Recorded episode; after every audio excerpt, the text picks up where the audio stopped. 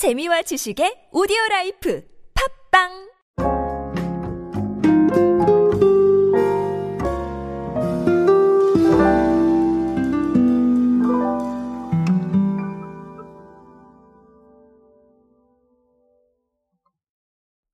자, 제가 얼마 전에 사실 집밥 트렌드 이야기를 드린 적이 있습니다. 자, 거기서 홈코노미 이야기를 드렸었는데요.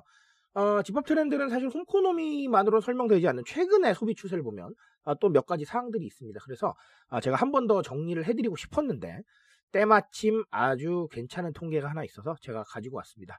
자, 전자랜드가 아, 2월 1일부터 2주간 가전 판매량에 대한 통계를 내놨는데요. 아, 여기서 조금 눈에 띄는 부분이 있어서 제가 한번 정리해 드리고자 합니다. 자, 오늘은 가전제품 이야기로 함께 하겠습니다. 안녕하세요 여러분 노준영입니다. 디지털 마케팅 그리고 마케팅에 도움되는 트렌드 이야기 그리고 동시대를 살아가신 여러분들께서 꼭 아셔야 할 트렌드 이야기 제가 전해드리고 있습니다. 강연 및 마케팅 컨설팅 문의는 언제든 하단에 있는 이메일로 부탁드립니다. 자 일단은 팩트부터 말씀을 드릴게요. 어, 2월 1일부터 2주간 가전 판매량을 좀 조사를 해봤더니 요리에 도움을 주는 전기 오븐, 전기 밥솥 이런 제품의 판매량이 직전 2주 대비 각각 97%와 28% 상승을 했다라는 이런 얘기가 있고요. 식기세척기도 같은 기간 동안 98% 정도가 증가했다라고 이런 얘기가 나와 있습니다. 자, 지금 그래서 이 통계를 가지고 전자랜드 관계자께서는 어떻게 말씀을 하셨냐면 이건 제가 그대로 읽어드릴게요.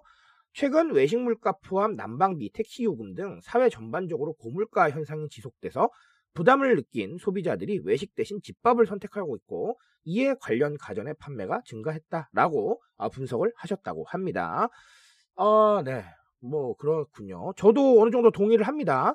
자, 그리고 하나 더 말씀을 드리면 음, 이 조사 결과에 해당되는 기간 동안에 전자레인지하고 토스터기 판매량도 늘었는데 각각 73%하고 80% 이렇게 나와 있다고 합니다. 그러니까 이 두 가지를 연결을 하게 되면 뭐랄까요? 집밥을 먹을 때도 좀 적은 재료나 아니면 밀키트 이런 걸 데우시지 않았나라는 추론을 조금 조심스럽게 해볼 수가 있는 거죠. 그렇죠? 토스터기도 간단하게 또 이렇게 활용을 하시는 거니까요. 자, 그러면 지금의 집밥 트렌드는 과거와 약간 달라져 있다라고 보실 필요가 있어요. 집밥 트렌드가 이어지고 있는 건 맞아요. 우리가 코로나로 인해서 외식을 조금 못 하시게 되는 상황이 오다 보니까 어, 우리가 집에서 식사를 하시고 이런 경우가 많았죠. 근데 지금은 반대가 아니지만 좀 다른 이유예요. 맞죠? 외식 물가가 상승을 하다 보니까 집에서 또 집밥을 하시는 거예요. 그러니까 어, 원인은 조금 달라졌지만 집밥 트렌드는 그대로 이어지고 있다라고 보시면 되겠고요. 어, 실제로 지금의 소비 추세를 봤을 때는 맞아요. 외식 물가가 너무 비싸다 보니까 아무래도 집에서 이 식사를 하시는데 어, 매번 다 차리고 드실 수는 없잖아요. 그렇죠? 자, 그러다 보니까 조금 간편한 부분들도 챙기고 있다. 이렇게 보시면 되겠습니다. 자, 이게 사실 집밥 트렌드에 조금 달라진 부분이고요. 그래서 저는 오늘 뭘 강조드리고 싶냐면 편리미엄을 좀 강조를 드리고 싶어요. 이게 무슨 얘기냐면 자, 편리함을 위해서 돈을 쓰는 트렌드죠. 근데 이거를 제가 아, 편리하기 위해서는 아주 고가의 제품들 다 구매할 거야. 이렇게 말씀을 드리고자 하는 게 아니라요. 자, 방금도 말씀드렸지만 이 모든 상황에서 우리가 진짜 뭐, 네, 몇첩 반상을 다 차려놓고 이렇게 먹을 수는 없을 거예요. 그렇게 하기에는 사실 너무 부담도 크고, 이 가사 노동의 정도가 너무 심해지거든요.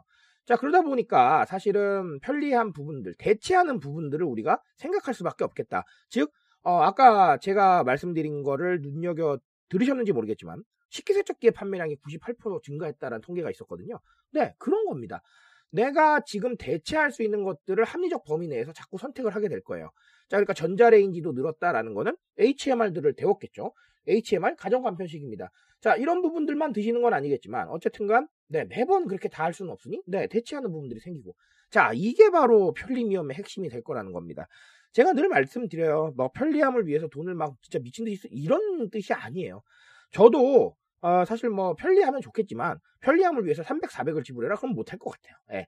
결국은 뭐 이런 비용에 대해서는 각자 생각이 좀 다르시겠지만 이렇게 대체해 나갈 수 있는 부분들에 대해서 조금 더 고민을 할 것이다. 합리적 범위 내에서. 자, 그런 상황들을 우리가 조금 생각을 해볼 필요가 있을 것 같습니다. 그러니까 결론적으로 편리함을 위한 수요는 어, 고물가 시대에도 그렇게 떨어지지 않을 것이다 라는 생각을 조심스럽게 좀 해볼 수가 있는 겁니다. 무슨 말인지 아시겠죠? 자, 그래서 제가 오늘 이야기 준비했습니다. 약간 조금 좀 흐름에 대해서, 시각에 대해서 조금 좀 아실 수 있는 부분들이 있을 것 같아서 어, 제가 이 이야기를 한번 정리를 드리고 싶었고요. 자, 그래서 집밥 트렌드는 어, 원인은 조금 다르지만 이어지고 있다라는 거고요. 그래서 집합 트렌드의 상황에서 이 편립 위험들, 아, 편립 위험을 줄 수 있는 개념들, 자 이런 개념들이 조금씩 대체되면서 아, 사람들이 소비하는 이런 방향으로 갈 것이다. 이런 얘기 제가 오늘 드리고 가도록 하겠습니다. 자, 어, 네.